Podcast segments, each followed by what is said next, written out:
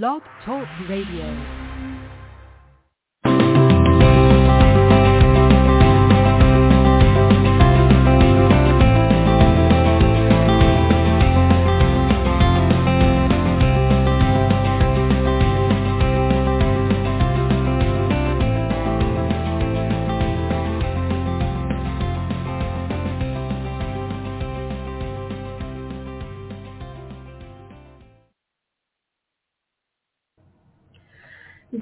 Morning, good afternoon, and good evening, my fellow Liberty lovers, wherever and whenever you're tuning in from. I'm Amber S., bringing you a vision of living a life with freedom and what it can look like physically, mentally, emotionally, spiritually, in an everyday life. This show, again, is brought to you by Living with Freedom Ministries, an unincorporated private ministerial association where I help people discover and fulfill their God-given purpose specifically through the creation of their own private member or ministry association. As you listeners are probably well used to by now, I like to start the day out with a word of the day and a national holiday of the day. Since the holiday of the day is kind of a big one, like an unsung hero kind of thing, um, I'm going to hold off on that just a little bit. We're going to start out with our word of the day, which is the word about. Yes, A-B-O-U-T, about. And I'm going to remind you that the reason I am bringing you the word of the day according to Black's Law Dictionary, and right now I'm specifically using the 1990 version or edition of Black's Law Dictionary. The reason it's so important is words have meaning, but we also apply meaning based on our own perspective or our own experience and our own knowledge and wisdom. So when we realize that we get to determine or we have a say in the meaning which we give to a word, it gives us a lot of power. And it also gives us a lot of power to question the meaning that others are applying to a word. And specifically, I'm referencing the fact that a case, and I, I don't remember the exact one. I should pull it up so I can um, reference it and cite it better.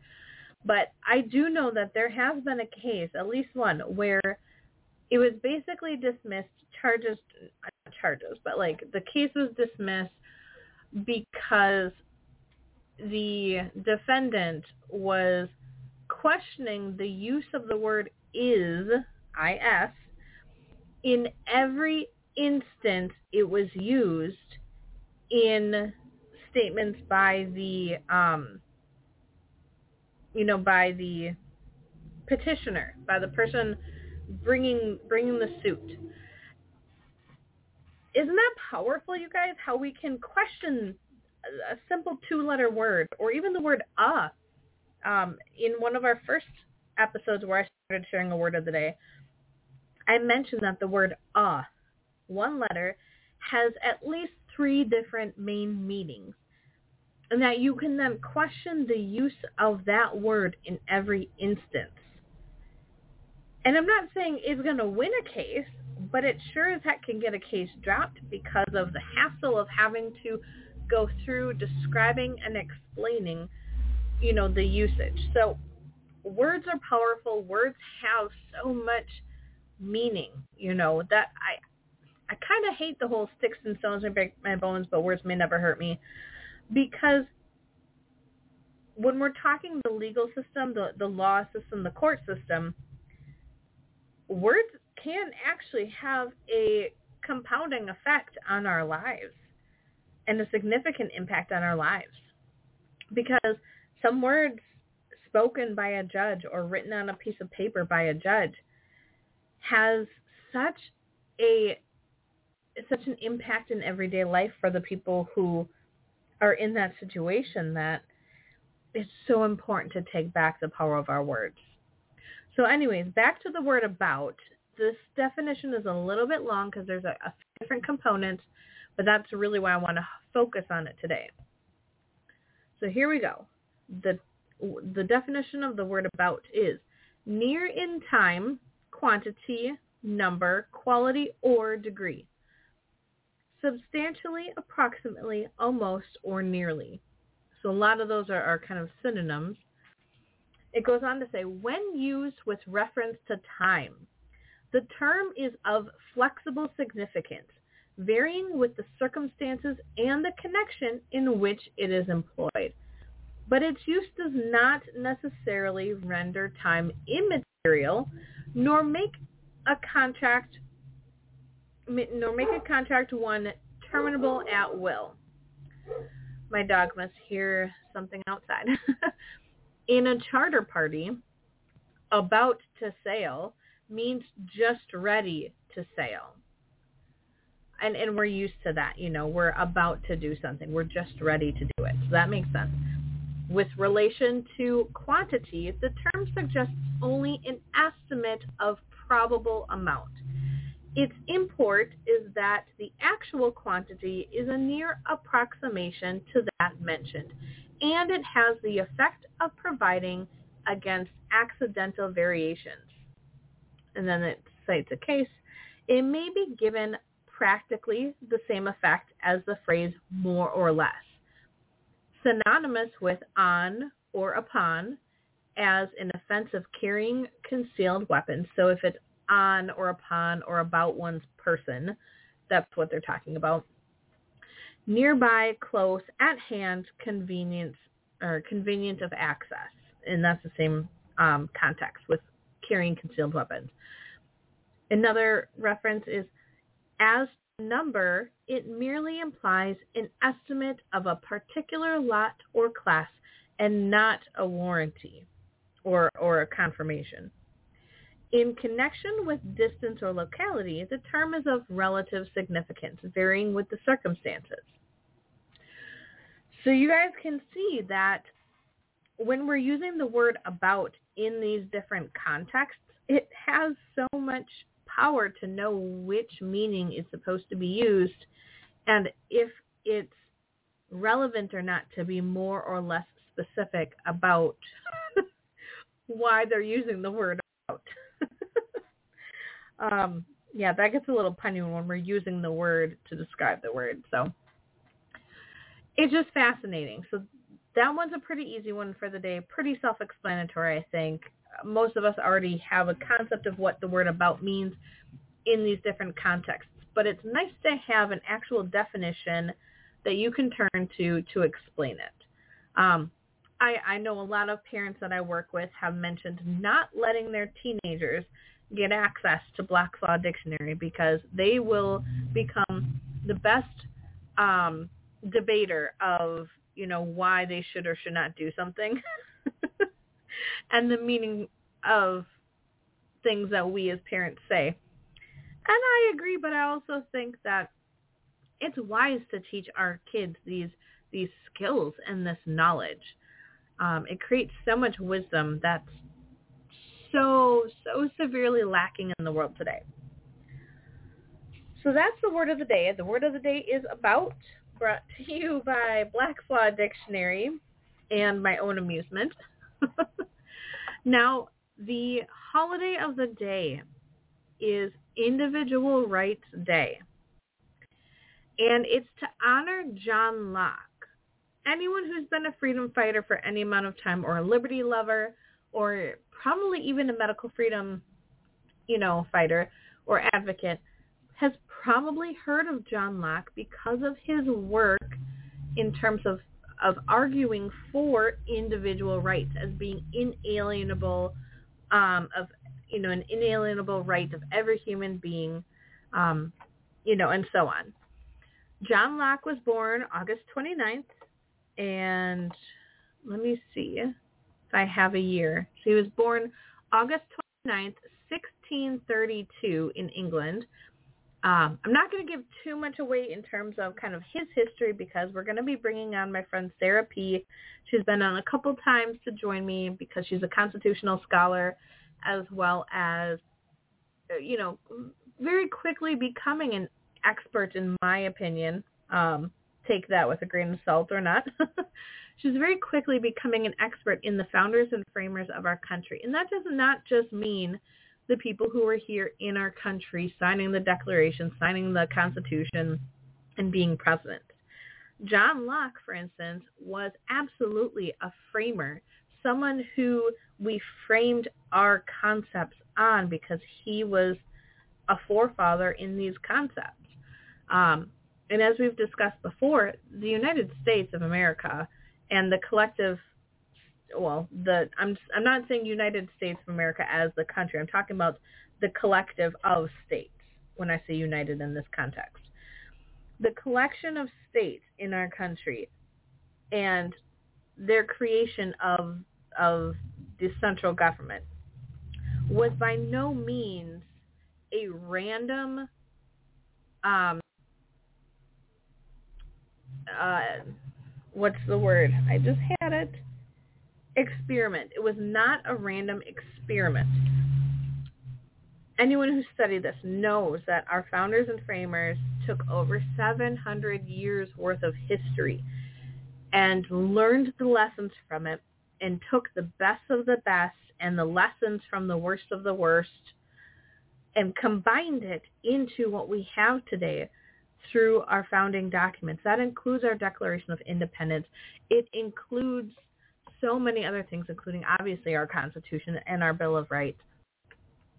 It also includes a lot of these other documents that we've never heard of, including most of the ones that Sarah's going to bring up as we talk about John Locke.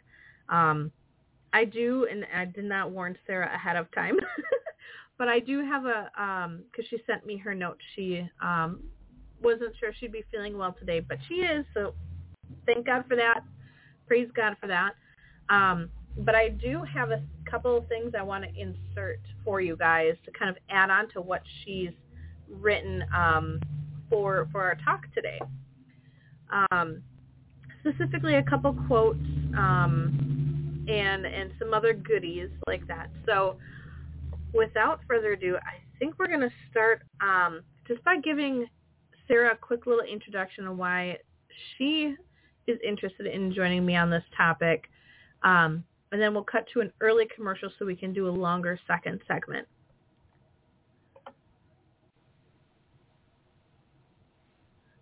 Hello? All right. Hey, Sarah. How's it going? Can you hear me? I can hear you. Can you hear me? Yes, I can, and I'm doing very well. So wasn't sure how I would be feeling today, but um, pregnancy's been an interesting experience this time around. so, mm-hmm. I can so. imagine. I can imagine. Yep. Well, I'm glad that you're feeling well enough to join us because, I mean, I could have. I'm grateful that you're a note taker because I I could have done it but I'm grateful to not be doing this one on my own because I think you're going to bring so much more passion and enthusiasm to this one than I think I could do justice to just because you've studied this like firsthand. You've dug into these writings that he's done mm-hmm. and so you you know it much more intimately than I do.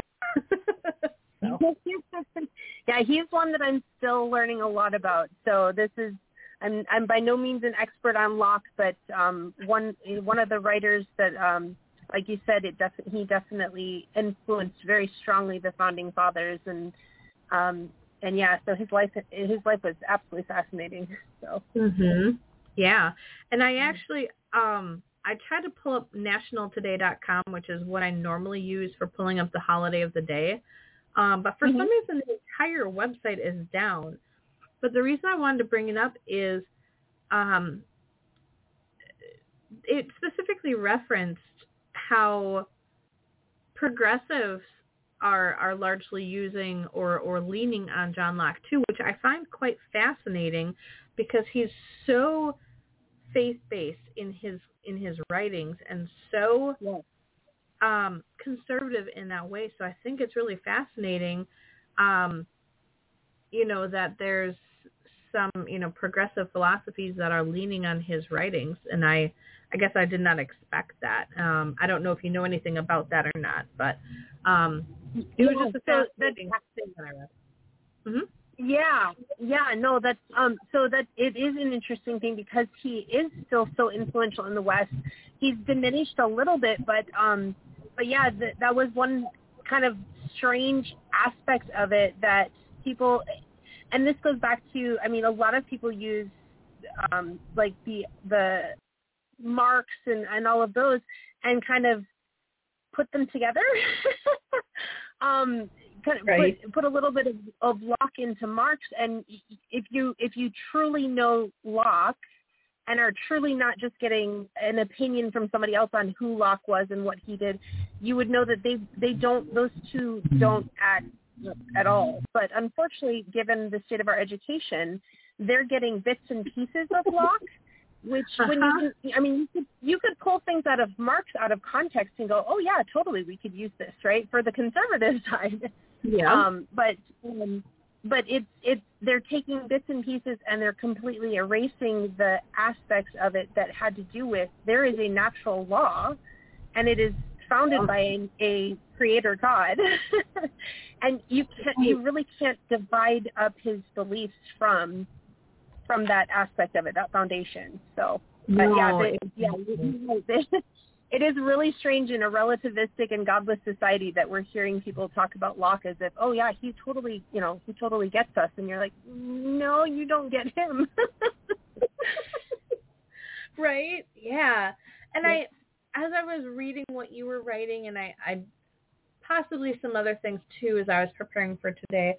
Um, I also saw note that um, some things that he had said, or or I guess rather maybe stood for, was mm-hmm. also kind of a catalyst for the French Revolution, which again was very like godless and yep. um, so it was very t- you know very much taken out of context. So I, I agree. I think that's such a huge thing, and we see it in our churches today too of taking mm-hmm. things out of context, nitpicking verses that sound and feel good to, you know, yep. kind of fulfill our own agenda rather than getting into the true context and seeing what lessons it's trying to actually teach us. exactly. Exactly. Yep.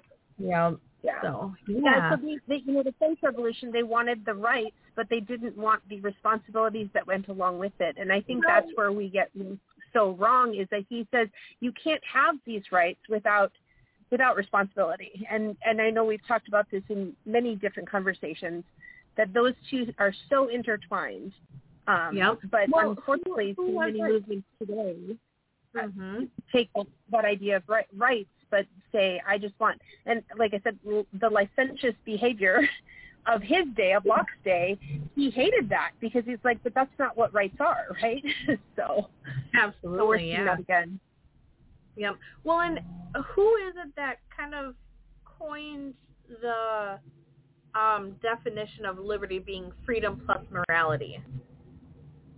Do you oh gosh, who, um, I don't know who coined it, but I do know a lot of founders talked about it. Locke was definitely one of the ones who talked about liberty and, and morality being going hand in hand. Um, he talks mm-hmm. about that in his um, letter on toleration, concerning toleration, where he's talking about religious freedom. Um, uh, okay. John Adams spoke about that, about how the Constitution is only for a moral and religious people. It's not effective for any other, right? Because, because he understood. So, yeah, so a lot. I'm trying to remember. I I could, yeah, I could not tell only, you who actually played it. I'm gonna have to go back because the very first time I heard that specific like definition, for lack of a better word, mm-hmm. um, was used in Chris Ann Hall's course, and I'm sure that she was quoting or referencing someone or some resource. So I'll definitely have to go back and find that because I feel I, I've made a graphic for social media actually, super rudimentary, but it literally just says liberty equals sign freedom plus uh, morality. Yeah. And just having that reminder, you know. So, um, and that's actually that ties into one of the quotes I'm, I want to add into our conversation later. Um, it's kind of a long quote, so I hope we'll have time. But I thought it was super relevant in terms of what we're facing today, um, mm-hmm. specifically what we just talked about, like our own interests and what we think our rights should be versus what they really are based on, you know, natural law. Um, exactly. So yeah. Well, it's yeah. it's two twenty Central Time. Let's let's pause for our commercial here quick, and then Okay. um, let's kind of dive into what you what you've got. Okay. Okay, sounds good. Perfect. I'm gonna mute myself and bring on the commercials.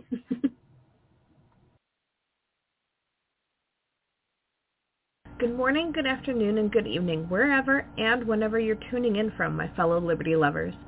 This is Amber S. from Living with Freedom Ministries, reminding you to tune in on Tuesdays at 2 p.m. Central, noon Pacific Time, for the Living with Freedom show, where we'll embrace what living with freedom can look like physically, mentally, emotionally, spiritually, and in everyday life.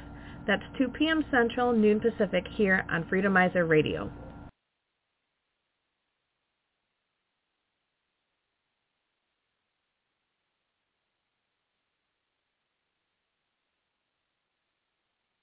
Please check out the Barefoot is Legal radio show right here on Saturdays, 1.30 p.m. to 3 p.m. Eastern Time. That is 10.30 a.m. to noon Pacific Time as we show you all about your barefoot rights and living a barefoot lifestyle. And for more information about the 501c3 nonprofit Barefoot is Legal, please check out barefootislegal.org. Hey everyone, come check out the Proof Negative radio show here on freedomizerradio.com Monday through Thursday, 9 p.m. to midnight Eastern, 6 p.m. to 9 p.m. on the Pacific Coast as we fight the New World Order and rock the health freedom world together.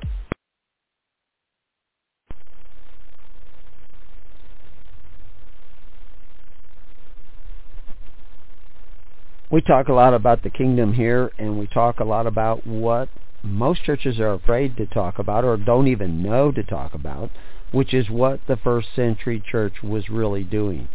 But just talking about it is not enough. We encourage everybody to join us uh, in their local neighborhoods, in their local communities, to find out more about what they can do to seek the kingdom of God and His righteousness. Gather with others who are already starting this road or starting to turn around and do things differently. Join us on thelivingnetwork.org or at hisholychurch.org. Go to the network links or go to preparingyou.com. Join the network there. It's all the same. And we'll try to hook you up with people in your local area. They will not be perfect. They don't walk on water. They are not necessarily saints. But they are talking about seeking the kingdom of God and His righteousness. And join us on Facebook facebook.com, His Holy Church, all one word. Join us there. We'll give you updates so you can start doing some studying and thinking about these things and start looking into these things for yourselves. But it's just not enough to sit and listen or to talk about or to say. You must become a doer of the word.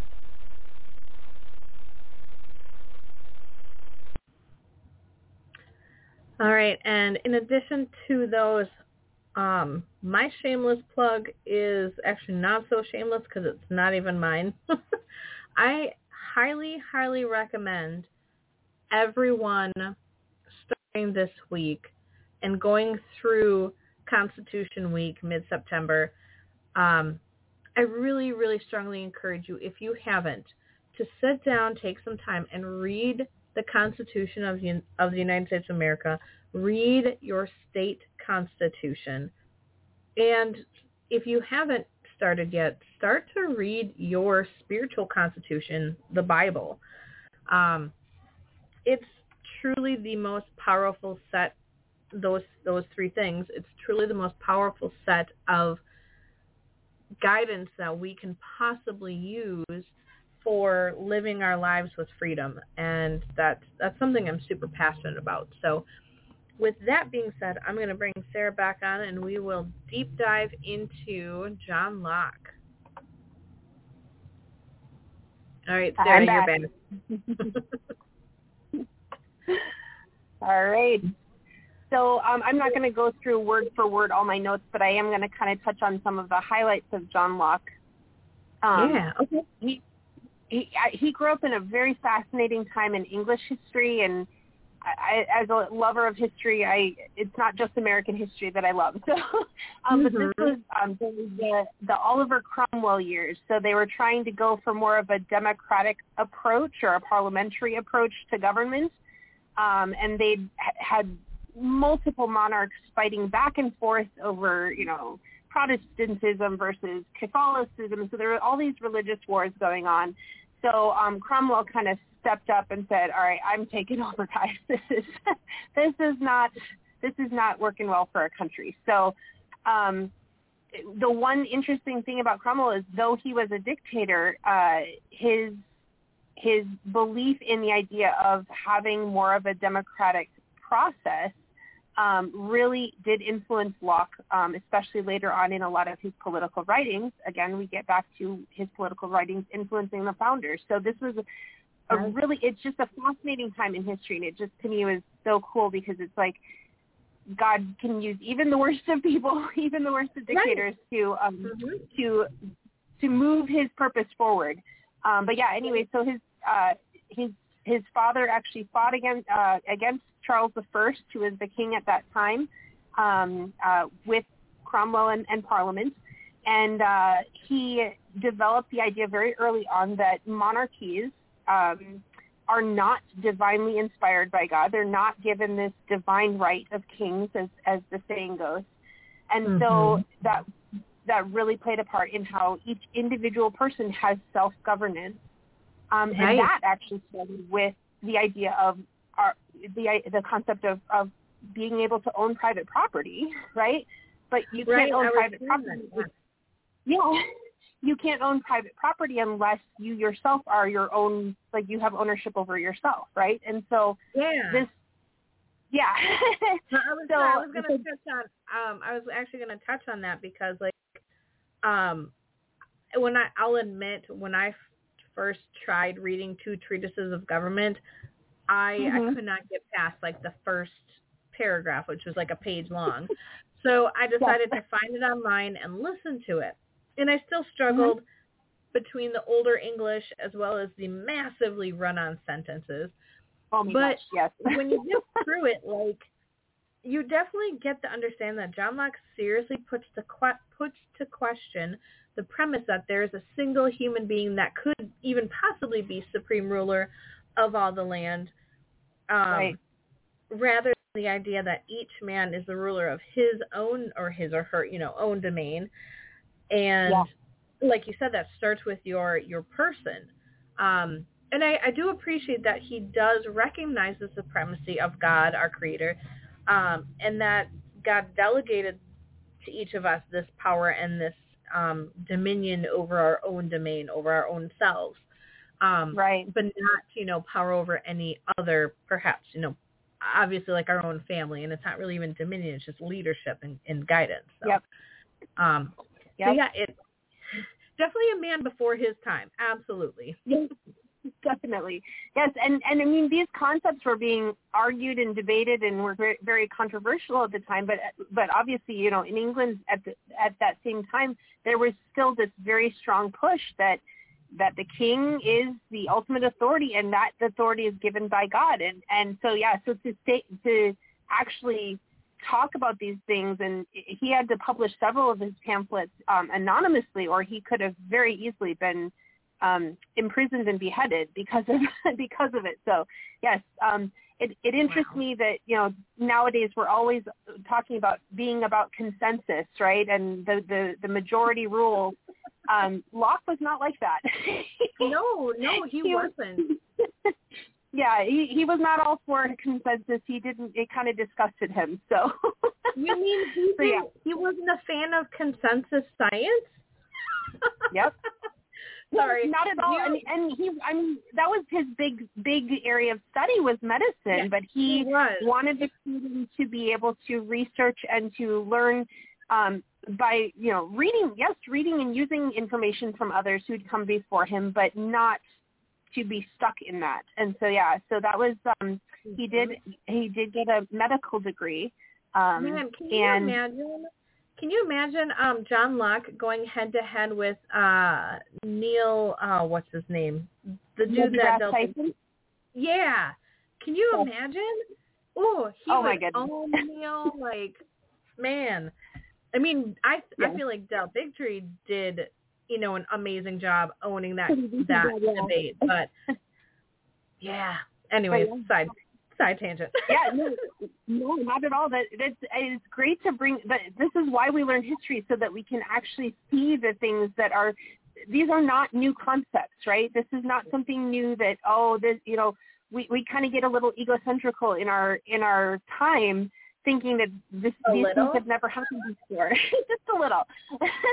um, but no, these these arguments have been argued since the dawn of time, and um, and just it's so fascinating to read various educators and philosophers and all of these people who really thought through these concepts and and didn't just listen to the masses and the majority and you know just parrot everybody else. They actually have their own unique thoughts on this subject. So yeah, so yeah, so Locke was definitely one of those who thought outside the box, and um, you know, he, I mean, he went right back to right, right in his treatises of government. He went right back to the very beginning of time with Adam, and talking about how this is not all human beings were given dominion over the world because we were created in God's image, because we were made made by Him. We are under his authority. And so he was saying that Adam was not given this divine right of kings. His line was not given divine right of kings. And so therefore this was never, this was never a concept that we should have adopted at all. So, um, Mhm. yeah, but, Exactly. and he, he, he talks about that a lot in his uh, thoughts concerning education as well, because he did not like the whole idea of this traditional form of schooling where there I- mean, he he grew up and went to school in this boarding school where the, it was it was tyrannical, you know, and he Yeah. hated school, but he still but he loved education, and that was the difference, right? He hated Right. the traditional form of schooling, but he loved education. He did very well um, with his own education, but mostly because he went off on his own in many ways and and learned from the Mhm. classics instead and really took his own education in, um, in hand. So Yeah, So, yeah, absolutely. so- I mean, when you when I look at the list of things that you put down for everything he studied, um, I mean, Oh, yeah. I'll touch on them. I mean, he studied uh, the biblical languages, Latin, Greek, Hebrew, Aramaic. He also studied mathematics and geography, and obviously, you just mentioned before that he studied medicine too. Yep. Um, when you're and when you're studying these things, especially like, you know, biblical languages, particularly Mhm. Latin and Greek, you also are going to be learning from the great philosophers. That's just a given Yep. you Yep. know um and i know it doesn't i i didn't read that here but uh, you know i'm just um you know I, i'm expanding that because i happen to know it's it's their their orations were documented and are part of the great writings in latin and, and greek um history so Oh yeah. Yeah. for sure. And he, I mean, while he did do a lot of reading in the modern philosophers of his time, he was Mhm. he he he did not he did not deny the ancient philosophers at all and their place in exactly in history and everything. So um, you'll find that a lot of his so we're we this is kind of pre postmodern philosophy, but you're starting to see some of the philosophers like um, Descartes and Bacon are starting to Yeah. get into some relativistic philosophy, and so a lot of his a lot of Locke's work went back to the ancients for for for you know objective truth, and so Mhm. yeah, so yeah and i yeah, so oh, go ahead. Well, all I was going to say is, um, I definitely, as as I'm reading through the list of resources you shared of, of John Locke's, one of the ones specifically, since you have already mentioned, you know, the messed up corruption and, and disaster that is our education. Um, one Yeah. of the things John Locke wrote was some thought. It, it, the writing is called "Some Thoughts Concerning Education" in 1693, and Yep. I have not read it myself yet. I did look it up, and so there's a free resource. You can find it online. It's archive.org backslash details backslash some thought uh, or some thoughts, and then no no symbols. It's C O N C zero zero lock without an E U O F T. So I will copy that into the show notes. But if you just type in some thoughts concerning education, John Locke in a web browser search, you should find this free resource to find a PDF version of that writing. Yep. So, yeah. And Yeah, I like that's, that's yes, I, I know it's very. A lot of these, a lot of these old, older philosophers and and um, scholars and things, you can find a lot of their their material free online. Which, you know me and books, I need to have a, a real copy, but it is nice Yep. to know that we use those for note taking and all that sort of thing. So hmm yeah, yeah. Actually, one of the quotes he says in some thoughts concerning education, he says the only de- defense against the world is a thorough knowledge of it. And how true is that? Mhm. we we um we don't uh we we don't know what we're not what what we don't know. And when we're fighting for things that we don't understand then it it makes it a lot harder like fighting for our freedoms. When we don't understand what that freedom is and what it comes with what responsibility it comes with and everything um we we can definitely get lost in the shuffle. So i think that's where a lot of people miss, miss out on his what he's actually getting at is that you have to have you have to be able to think for yourself. You have to be able to read and understand before you can Mhm. actually formulate a good solid basis for your foundation.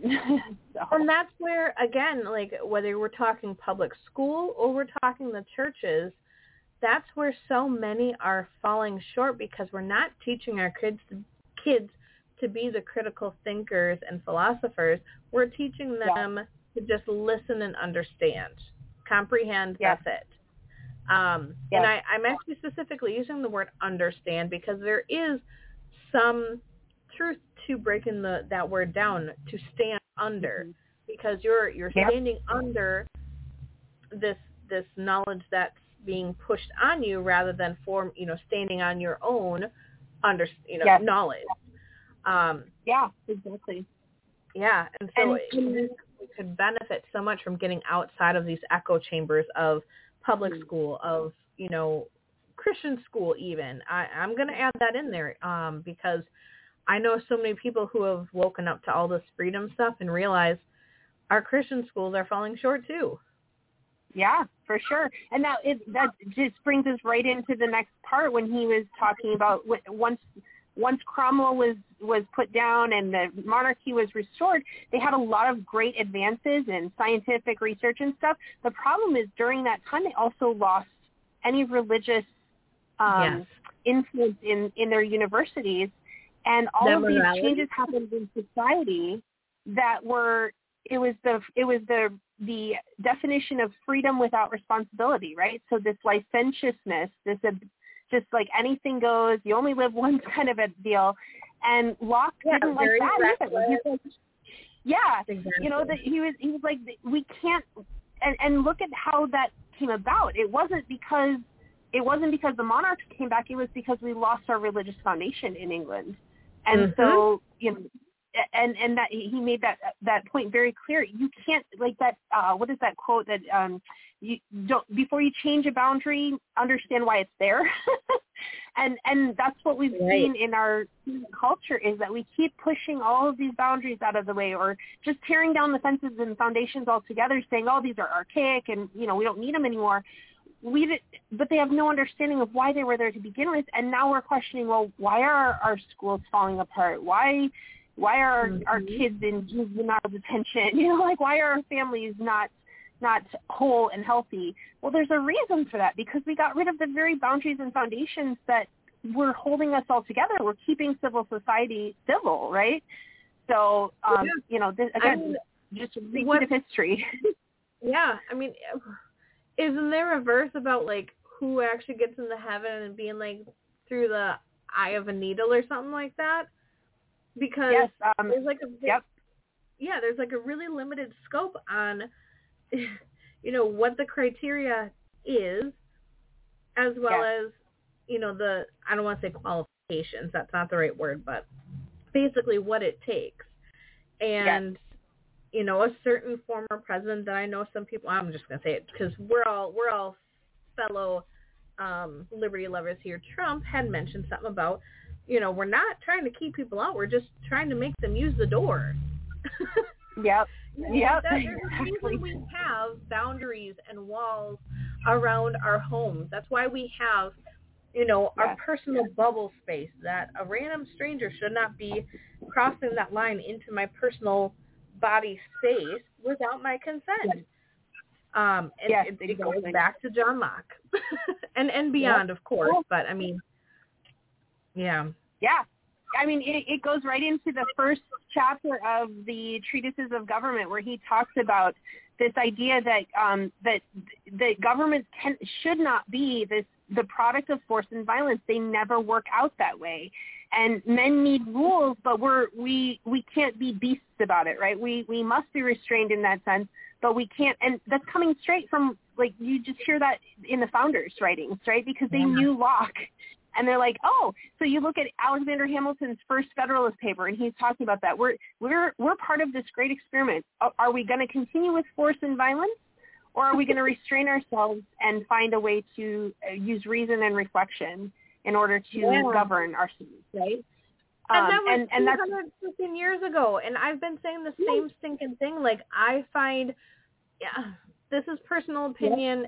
Hate me or or you know whatever, but I despise like WWE, um, you know, any of that fighting and wrestling stuff on TV because it's like, how barbaric are we trying to still be when we yeah, you know, we have come so far in terms of our thoughts and our words to communicate and, you know, uh, all of these things and think critically. And yet we're Yeah. still use, choosing to use this physical violence to, Yeah. you know, to compete, to win, to just, oh. And yet Alexander Hamilton was making these arguments. all over again. Yeah. Oh, yeah. And, and, and Locke understood human nature. He wrote an essay concerning human understanding of, concerning the natural law. He he understood human nature in its in its in its lowest form is always going to be it. Really, it's who you put, who you surround yourself with. What what books do you read? What oh, where is that? Um, give me one second. Um, Or if you We're like- read books. he says we're like chameleons. We take our hue and the color of our moral character from those who are around us, and that's really it goes back to again self-governance. Are we going to surround ourselves with people who have a strong moral fiber, who have a, a good solid foundation in in godly teaching, even if they don't necessarily believe in God, but they have a moral foundation that that is Yeah. is logical and rational and what are we going to do with that? You know, are we going to surround ourselves with that, or are we going to surround ourselves with men who behave like beasts, basically? So, Yep. yeah, True yeah, it that, really yo. does. yeah. so. Yeah. so yeah, so so Locke was, I mean, he was very influential, um, even in the during the monarchy, um, and he helped with uh, drafting a constitution for um, Car- the Carolinas, which are at that time were still um, still part of the colonies of Great Britain. So this was, you know, be- pre-Revolutionary War, um, where he he um, drafted the constitution that really dealt with uh, granting religious freedom. This was a thing. He didn't like Catholics at all, and nothing personal against Catholics, but he he was very very Protestant in his thinking. And so, but yet at the same time, he understood, and this came up again in his other um, concerning tol- uh, letter concerning toleration um, that has to do with religious freedom, right? Where we we have a right to worship God in our own way and in our own t- in our own time, and in public or private, right? Where does that come come in in the founding fathers' documents? right in our first First Amendment right, right? Right. the- yeah. right of conscience. We we may not agree with other people of religious bent, of, of other religious bent, but we have that right because that's been given to us by God. Yeah. And something um I'm going to sort of jump back in terms of your notes and sort of touch more on that essays on the laws of nature. So, listeners, I looked up what those essays are titled, and here's the list of titles. And then, Sarah, if it's okay, I'd like to do a uh, a quick reading on just a portion. You guys, this Yeah. is a portion of the last of the essays. So, um, the first one is there a rule of morals or law of nature given to us? He says yes. Second one, Mhm. can the law of nature be known by the light of nature? And he says yes. Mhm. He said he asks, is the law of nature inscribed in the minds of men? Yes. I think that's that would be a fascinating one to touch on sometime because that's like that innate inner knowing, you know. Yeah. Um, Yeah. the next one though, can reason attain to the knowledge of natural law through sense experience? Again, yes. Can the law of nature be known from the general consensus or consent of men? No. Are men bound by the law of nature? Yes. Is the binding force of the law of nature perpetual and universal? Yes. And then this last one, which I want to touch on, is every man's own interest the basis of the law of nature? No.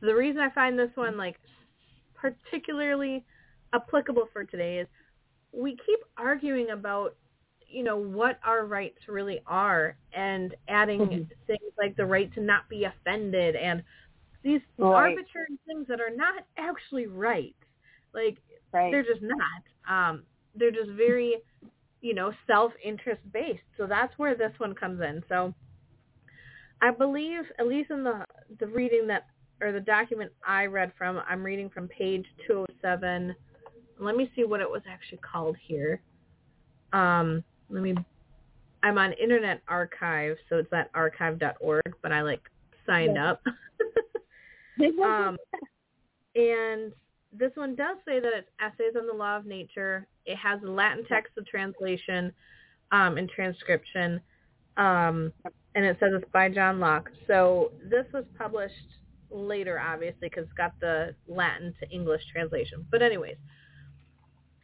so I copied my text here. So secondly, I'm, I'm reading now. Secondly, when we mm-hmm. say that each man's personal interest is not the basis of natural law, we do not wish to be understood to say that the common rules of human, human equity and each man's private interests are opposed to one another. For the strongest protection of each man's private property is the law of nature, without the Mhm. observance, um, observance of which it is impossible for anybody to be master of his property and to pursue his own advantage.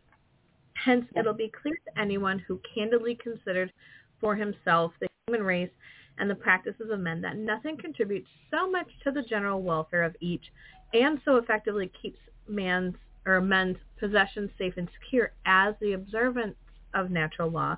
Nevertheless, we do deny that each person is at liberty to do what he himself, according to circumstances, judges to be of advantage to him. Um, Yep. There's there's a, a couple more sentences here, and it's it's just so applicable to today. I just want to like, you know, modernize the language and like say like this is what John Locke says in you know common common vernacular, but uh, he goes on to say, you have certainly no reason for holding that for holding that each person's own interest is the standard of what is just and right, unless you let every single man be judge of his own case and himself determine what is in his own interest. Seeing that no one can be a fair or just appraiser of another's advantages, and you deceive a man with what is only semblance of utility if you say he is permitted to do what's useful, yet would allow another man have the to have the power to determine what is and what is not useful. The hmm. point of the question is precisely this. Is it true that what each individual in the circumstances judges to be of advantage to himself and his affairs is in accordance with natural law, and on that account is not only lawful for him but also unavoidable, and that nothing in nature is binding except so far as it carries with it some immediate personal advantage.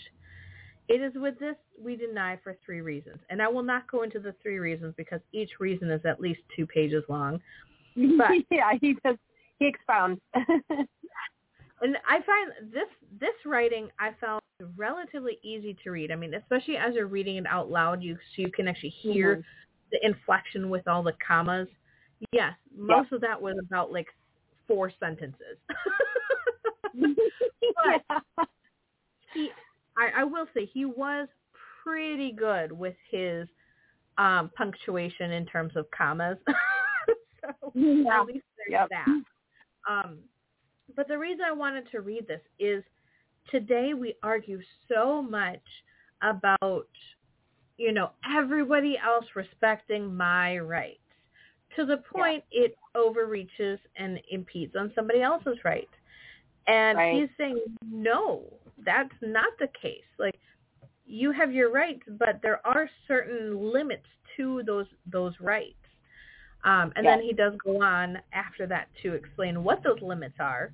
Um, but that either we have limits based on natural law or each person just gets to run rampant and free, but then they can't be held accountable, you know, if they hurt someone else because of, of their interests.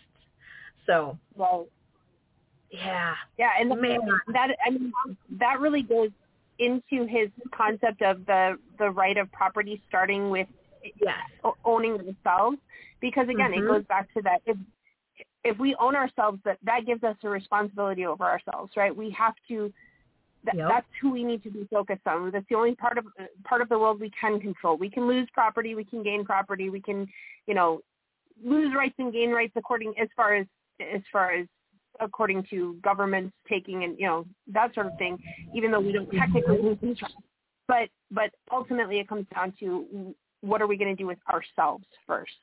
And if we're not thinking that out you know and and and also putting it in line with because we are owned by god and he's given us liberty over ourselves then you know so there they, you can't separate those two things out it just doesn't work Yep. Although I think you're probably going to um, step on some feelings just now when you said we're owned by God. well, I mean, you know, it, we we are his creation, and I know, creator. I know. I know it it it is hard to look at that, but but it comes down to the authority. Whose authority are we under, right? And and ultimately, we are under God's authority, and then we are under Yep. our own authority, and then we are under government authority on different levels, right? So, yeah, yeah, we people. I mean, and I think that's that's one of the bad things that has come out of this relativistic society, this idea that, you know, it's my truth, your truth, their truth, whatever, is Right. there's no foundation for any of this. But, So we have Mhm. to try to justify our rights without the basis for those rights. And and you, I mean, ultimately, the Mhm. the logical outworking of that leads us to anarchy and nihilism and just a completely meaningless, purposeless life, right?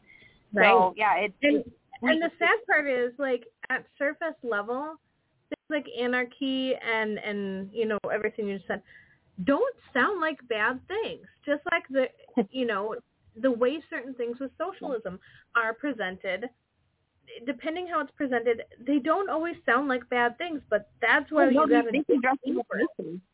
Yeah, What exactly.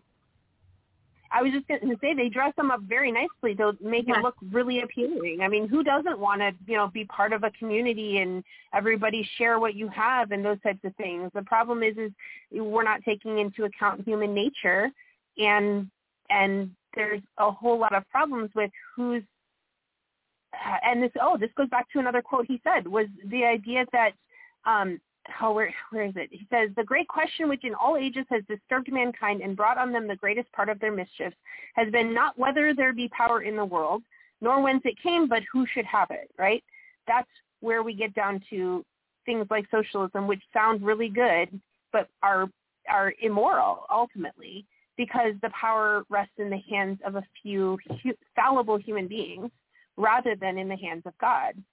So, Yeah, I mean, if anyone has ever said growing up or as an adult, like, who died and made you king, yep. you know, that is the exact reason why these things don't work. right. And it even Exactly. goes back to the Israelites begging God for a king because that's what the other nations of the world were having and doing in their, you know, Mhm. governance. And so, I mean, this goes back to biblical times, you guys, where they want to they want to slough off respons- self responsibility onto one ruler and king, so that if that king, you know, messes up and doesn't Yeah. enforce whatever, then they have someone to blame. You know, then they're just we really have no one to blame except ourselves. And Yeah. that's that's a sad truth that a lot of us struggle to acknowledge. I mean, even those of us who are kingdom citizens and you know claim that delegation, uh, we all still Yeah. struggle with the with the fact that we still have to be responsible for ourselves. It sucks being a grown up sometimes, y'all. I'm not gonna sugarcoat it. it's not Yep. always fun. But the reward is so great when you see the purpose of it all. And that's I think Exactly. that's something you get into a little bit later here too is like God given purpose. So like I, I don't want to jump ahead, but um oh actually do we have a good pause point here so we can do a quick commercial Yep. break? We, can, Okay. we can jump into God-given purpose when we come back. Okay, perfect. Let's do that.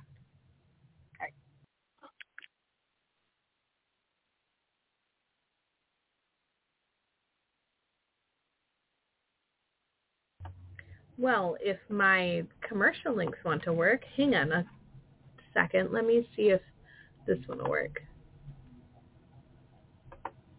Huh. Well, apparently my commercials are not working. So I'm just going to do a couple verbally. And um, Freedomizer Radio, I apologize that I'm not able to do a second commercial break with the ones that we have recorded. Um, it's I'm hitting play and it's literally not playing. So anyways, um, those of you who are listening in for the first time, this is the Living with Freedom show on Freedomizer Radio. I do the Living with Freedom radio show on every Tuesday at 2 p.m. Central, noon Pacific. And we have many other shows. If you go to freedomizerradio.com, you will see the list of our other shows as well as the schedule of when we have our shows. You can also go back and listen to archived episodes. Um, one of the resources I absolutely recommend pretty much every every radio show is this course called How to Win in Court Without a Lawyer.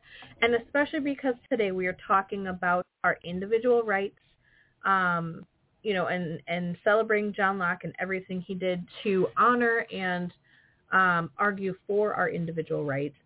What better way than to actually learn how to defend those rights that we're learning about? So you should not have to rely on you know, a lawyer who is part of the bar, who is not even going to fight for you and your rights. So Dr. Grace put together this course, How to Win in Court Without a Lawyer, to teach you what he's learned over his many years as a lawyer so you can protect and defend yourself.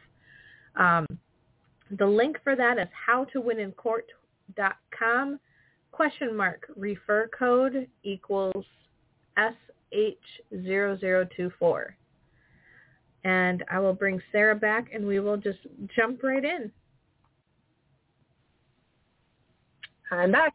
All right. I love technology, but at least we have, you know, backup. yeah, for sure. For sure. All right, so we were jumping into um, talking about um, yeah, like God-given Uh, rights. I mean, I know there's yes. more here too, so we don't have to jump Yes. right into that yet, but um, definitely want to maybe hit on that one. yeah. Um, actually, it's probably a really good um, good spot because we can kind of go back and forth if we need to. But um, you know, he we're we're talking about the responsibility and, and all of that stuff. And um, Locke was was convinced that there is a there is a workable dichotomy between our own free will and God's purpose and will for our lives. So like, you know, we have arguments in the Christian sphere of, well, are we all just predestined and everything, you know, like we don't have any choice in the matter or do we have free will and God doesn't, you know, isn't fully powerful and, and so he was trying to get get at the heart of of what what God gave us and how we can actually utilize our own reason and our own um our own ability to read the scriptures to to actually fulfill the purpose that God has set us here for. And so his idea of our purpose was um, that we were that one we're supposed to live according to Christ's teachings, right? We're supposed to believe in Christ and, and live according to his teachings, but also that we um, we practice them according to our own conscience.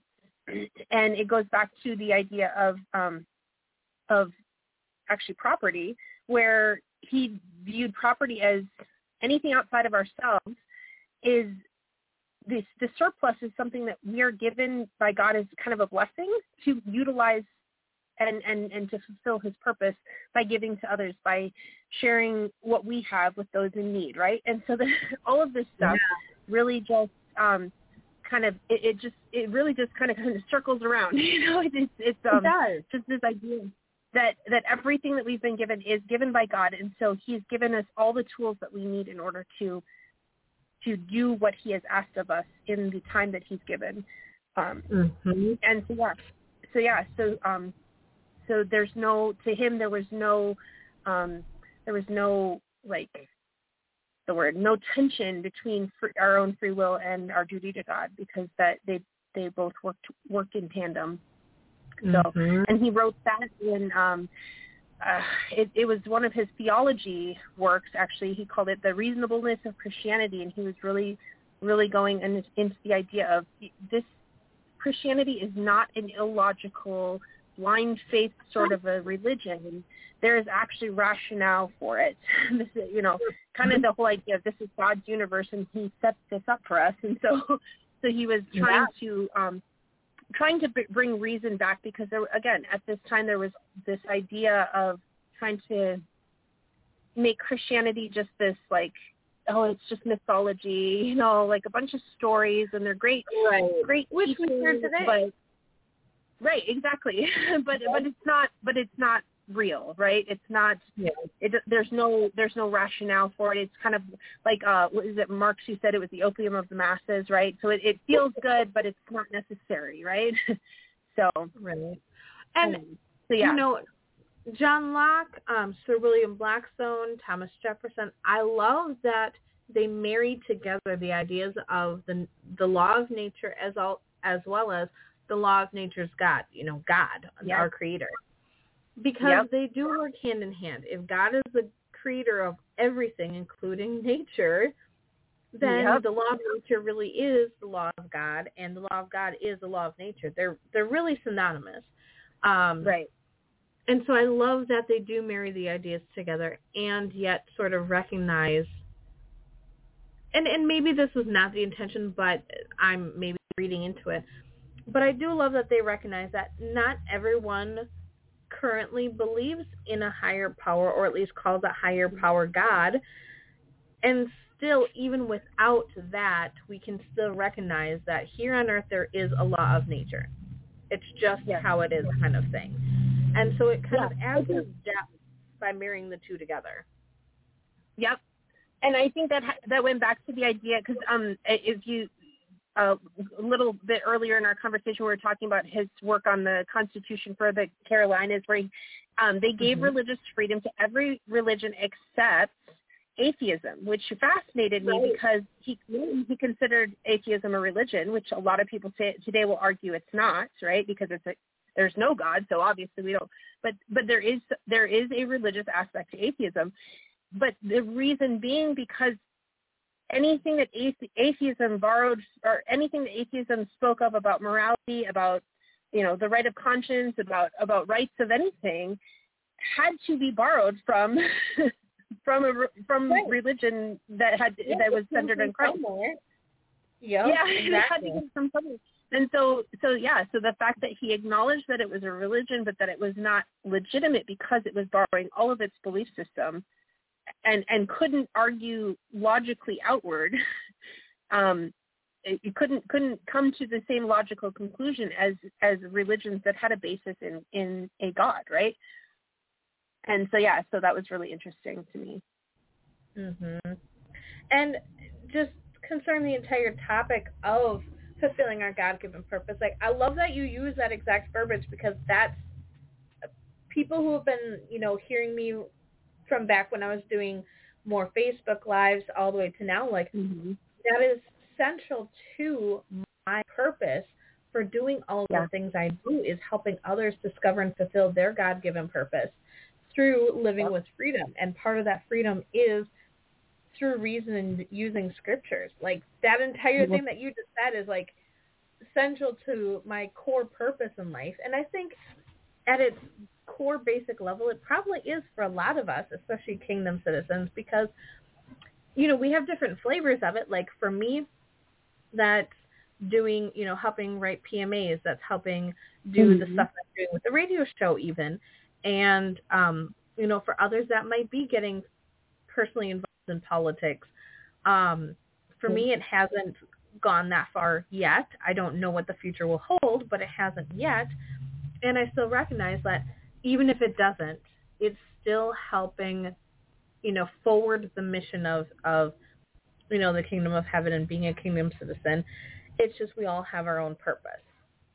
Yes, and and that goes exactly to what John Locke was saying about the idea that we all we all can find that God-given purpose through those basic things, through through our own reason, our, our the ability to use our own minds, and through the use of scriptures, we we definitely are able to um, grasp and accomplish the purpose that He's gave, given us. And and how amazing is that? That it it, it doesn't look the same for everybody, right? It, it goes it goes right into that idea that everybody's purpose is different.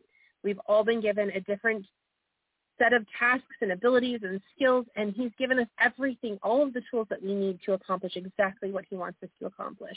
And so in one sense, it's easy, you know, because because we got it. We he's he's it's it's already there. It's laid out for us, and yet at this in the, in another sense, it is hard because our own human nature often fights back against it, right? Yep. This is, this is how I say it. Um, whether it's taking back your health or what we're talking about here, often it's very simple, but it's not always easy. Because simple Right. and easy are, are sort of separate. Like when you're building a new habit, whether it's reading your Bible every day or, or working out or eating healthy or, or you know, um, defending your rights and liberties. Mhm. Every habit requires, you know, that dedication and commitment, which as a human who really likes to eat Oreos and Lay's chips, not, you know, not together, but, um, you know, oh, now I'm getting hungry. oh shoot, sorry. okay, who likes to lay in bed more than she likes to go for a walk? How about that? um, you know, I am Yes. not immune to the temptation to not do these things, and Yeah. um, yeah. So it's it's. Oh shoot, he Ian, I actually he, he actually where I was says something about right? that. Yeah, yeah, he actually says something about that. It's a little bit more um uh, it's it's talking about the state of nature, right? And he talks about this though this be a state of liberty, yet it is not a state of license. Though man in that state have an uncontrollable lib- liberty to dispose of his persons or, pos- or possessions, yet he has not liberty to destroy himself or so much as any creature in his possession, right? So he's talking about that very thing. Like, yeah, we've got the liberty to be lazy and just eat whatever we want and not care, but ultimately we don't like that that's not something that was given to us by God. That's not a right of ours to destroy ourselves. You know, he talks about mm-hmm. the God, you know, God creating us as his temple. What do we do with the temple? We take care of it. We we honor who we are worshiping in that temple, right? And so could go that way, but ultimately that we're not really at liberty to do that because we've not been given that right by God. Right.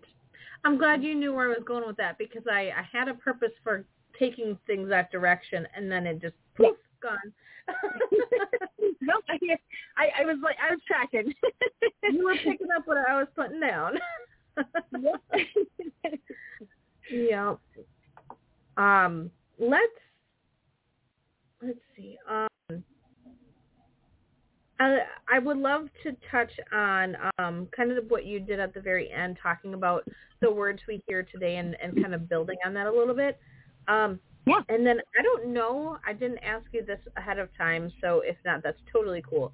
But do you have like just a list of at least maybe his most um, significant writings, um, or should I just kind of read through the list in your um, write-up here? Um, so the, those were the ones that I picked because those were the ones most known. Um, Okay. So, uh, so yeah, we talked about the treatises of government. We talked about the understanding of uh, of human nature, of, of human understanding. Um, let me see. He, let me look and see if There's there was anything that I might have missed. on law of nature and Yep. um, Um, in Obviously- concerning human understanding was was uh, mhm. was one of his big ones.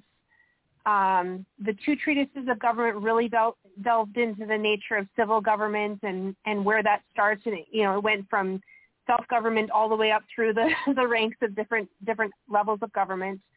Um, his some thoughts concerning education was huge because he really dived into um, what kind of education was act- actually efficient and people taking responsibility for their own education was was big the two big points in there Mhm. um let's see and then the reasonableness of christianity those so those were the big ones and then um on uh the letter on toleration um Oh. that was the other one that i mentioned and Yeah. that one had more to do with religious religious freedom not just not just con- concerning christianity itself although so here's the here's the fun fact about a lot of people who talked about religious freedom back then were not talking about religions all over the world as if they were all equal.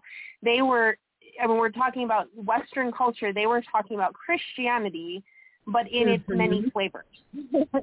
so a lot of people get a lot of people get that wrong nowadays and they they go oh religious liberty for all. Well it, you can't have religious liberty for all in anything other than a christian uh in in in anything other than a christian led nation because christianity is the only one that allows for people to choose for themselves. And um, all all other religions are very intolerant of that and they will state it very clearly in their in their missions and things that you you know oh we see that sign all over the place like coexist right where it's the different religions and stuff right.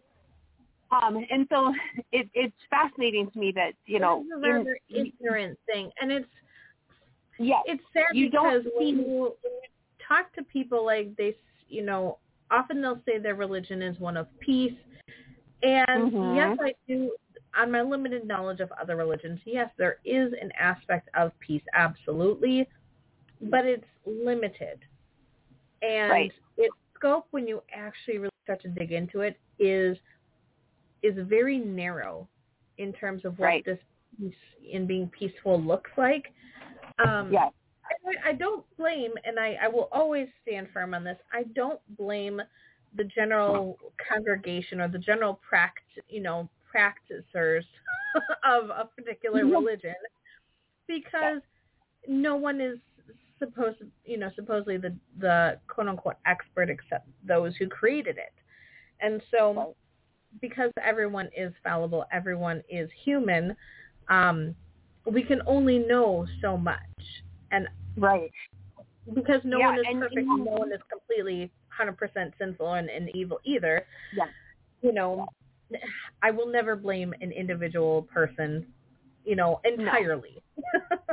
or, or and i mean that's that goes back to you know you don't you don't judge a religion based on its followers but based on its founder right? Or based on its founding Right. principles.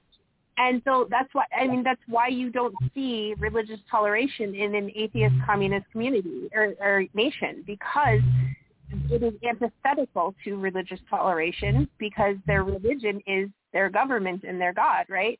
Um, and so this this this is so when when when John Locke and other founding fathers are talking about religion, they're really they are really talking about this is the this is the best way we can have religious freedom is if we have a Christian worldview at the center of our government and at, our, at the center of, of our education, at the center of you know all different aspects of life.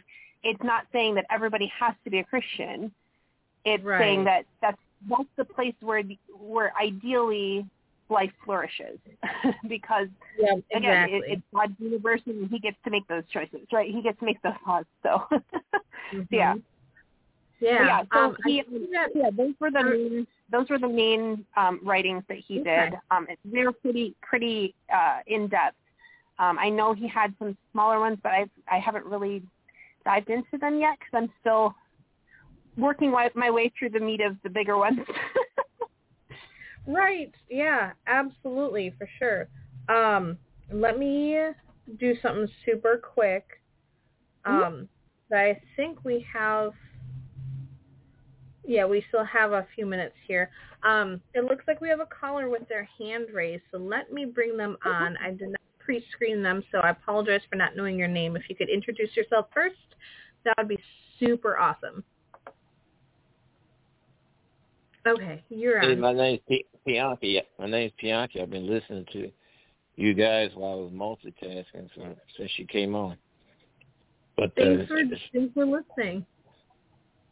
yes, I just wanted to, to share some sources for on you when you started talking about educating your children, and that's something that's major important. That's one thing, uh, one main reason why come our society has sunk to the position where it is today with a lot of ignorant people who don't they don't know because they wasn't taught.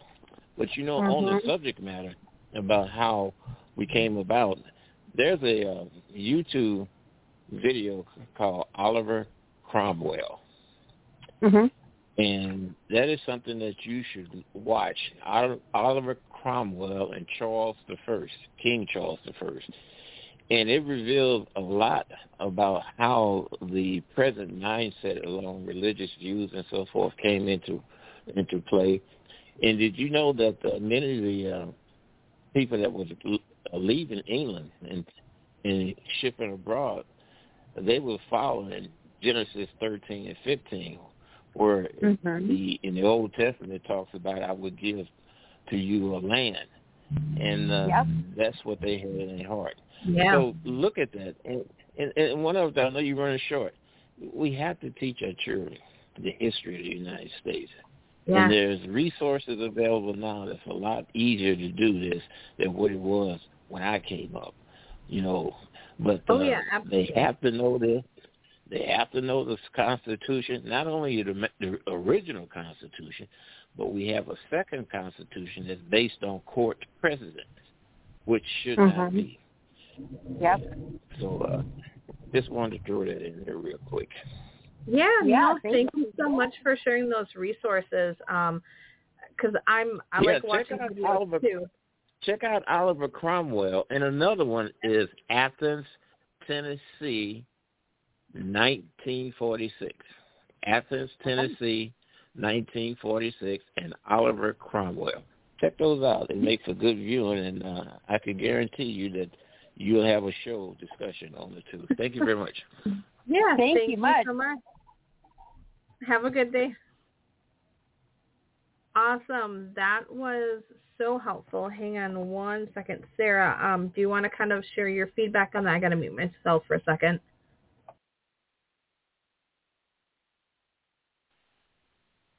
Hello. Okay.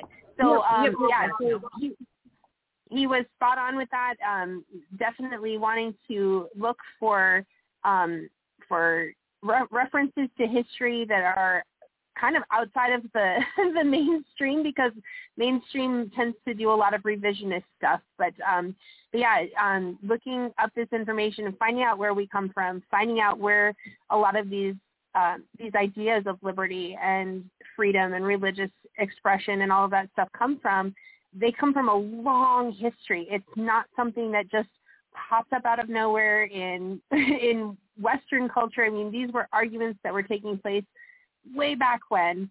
Um, and so just getting to know different people and different events in history, you really see the thread of what God has been doing throughout history, the overarching theme of it. Um, I know some people call it a, a the golden thread or the scarlet thread of history, depending on who you're talking to.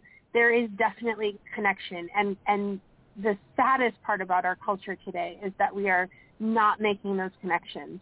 We're we're treating history as if it's not even not even teachable, and and just and and and putting our own spin on it, and it's just it's so Right. sad. I just don't know how else to call it. It's just very heartbreaking to see. Yeah, and you know maybe that's maybe that's sort of a mm, we'll just say a reason why I love doing these like random national holiday of the day things Mm-hmm. because you can you can research the history of that holiday and boom you know a little bit more about history. Like it doesn't have Yep. to be this boring thing anymore. We have like like our caller said you know there's a youtube video now on this whole thing with oliver cromwell and king charles. And so you don't have to just Yep. go sit and read a dusty book in the library anymore or even just on the internet. Like you can just watch a video um you know about this kind of stuff. And we are so blessed with these resources. Yes, it can also be a detriment too because it can be a distraction. Absolutely. Well, I, I was Um, just gonna say. I was just gonna say. Don't don't knock my dusty books. Oh no no no no no no! I I I know. no I wasn't. I know. um, Oh, that's fun. but I mean that's you know that's kind of the perception sometimes when it comes to like studying history and so just yeah. But um, you know, and for even just to think that like we have these resources for different types of learners. Um, Yeah. you know, for me, you know, I love to read, but I don't have a lot of time to sit down with a physical book, and so audiobooks are a lifesaver for me. Um, Yep. as much as I love my dusty books too. oh, oh yeah, there. I mean, there are definitely times times when I just want to sit down and watch a documentary or watch something or listen to something as opposed to opening up a book. And that sounds kind of sacrilegious coming from me, but but there, yes, there are. That that's one of the one of.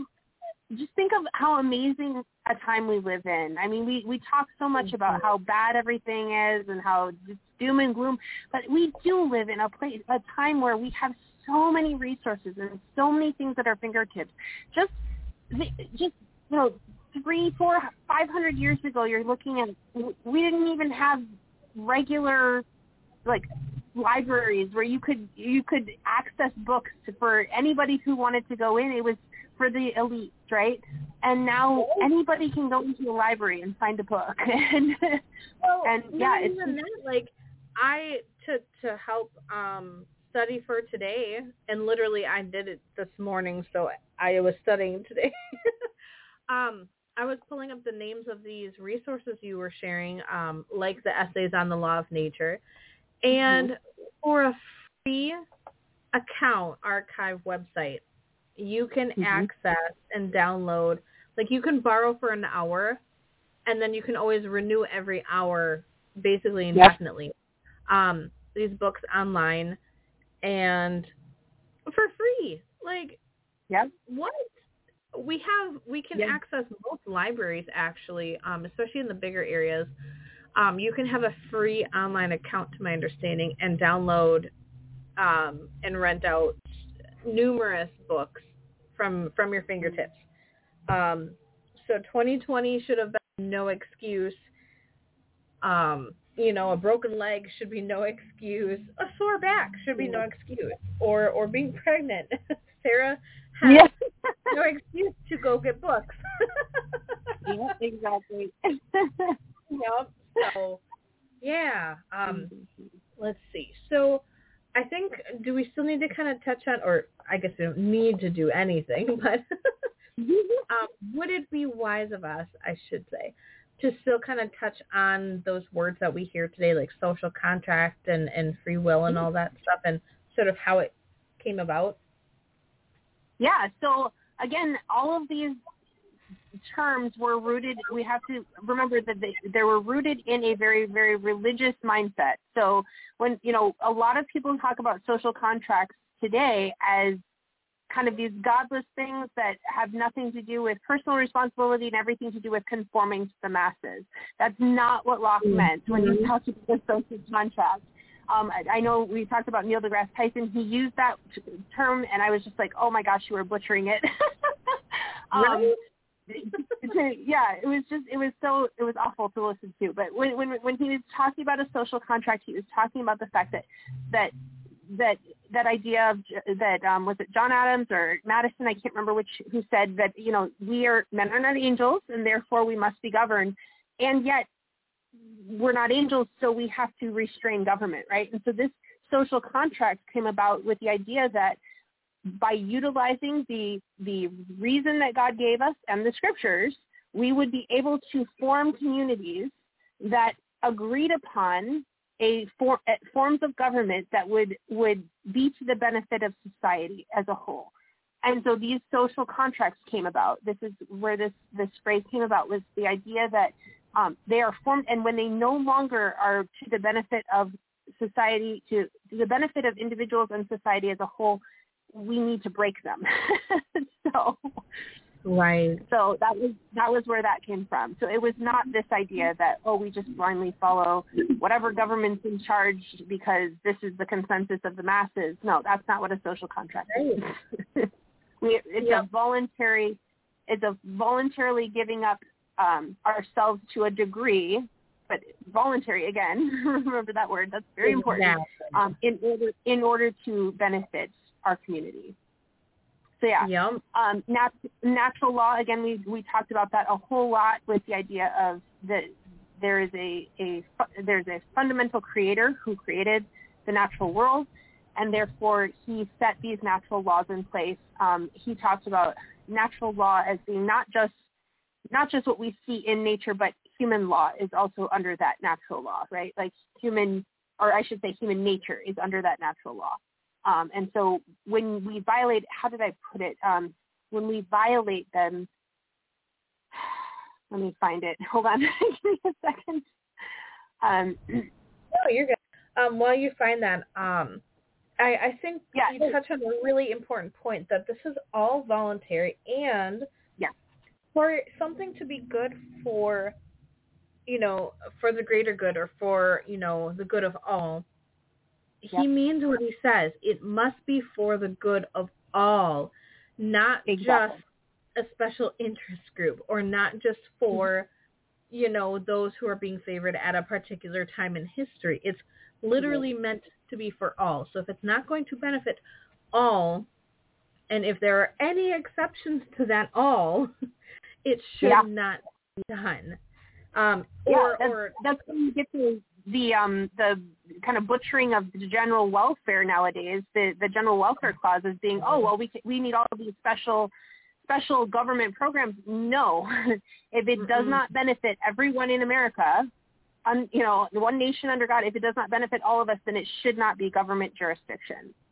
Yeah absolutely. Um did you get that pulled up? We've only got about um, yeah. a minute to wrap that part up and then i'll do my wrap up Yep. So um, this is going back to the idea that um, once we humans learn and reason through the laws of God and the natural law, any deviation from that, right? Like neglect one's children, abuse one's children, break legal contracts, those types of things, those are violations of God's law, and then we're we're going completely contrary to our God-given purpose. So that's where was, he was coming in with this social contract idea, was just this idea that it has to stem from the God-given purpose that we have. Wow. Yeah. I feel like um we should make a, a graphic on that one and blast it out there. it's a good one. it is. It is. It's and it's very applicable to today. So yeah. um listeners, we've only got about a minute left, so I'm gonna do my wrap up quick. Today we were focusing on the fact that today is individual rights day, a day to sort of honor John Locke and everything he did throughout his lifespan and everything that that influenced throughout history up to now to really argue for our individual rights and what our individual mm-hmm. rights really are. Um, so we covered a whole plethora of things today in really a short amount of time. I'm proud of us for getting through everything that we did. Um, and next week is September 5th, and I believe in ni- uh, 1774, it's the first day of the first con- uh, first Continental Congress to um, start um, airing their grievances against the British um, government. So we are going to touch on that a little bit, and um, I have not talked to Sarah about this yet, but I'm for sure going to be covering this. Who knows, you know, who knows what we're going to be talking about uh, in in depth on that, but that's the general topic because that is the you know the celebration of the first day and it's that day of the week. It's going to be Tuesday. So have a great mm-hmm. day. I will see you guys next Tuesday at 2 p.m. Central, noon Pacific time. And this is Amber S. and Sarah Peace signing off. Bye, guys. Bye. With the Lucky Land Slots, you can get lucky just about anywhere. This is your captain speaking. Uh, we've got clear runway and the weather's fine, but we're just going to circle up here a while and uh, get lucky. No, no, nothing like that. It's just these cash prizes add up quick. So I suggest you sit back, keep your tray table upright, and start getting lucky. Play for free at LuckyLandSlots.com. Are you feeling lucky? No purchase necessary. Void where prohibited by law. 18 plus terms and conditions apply. See website for details.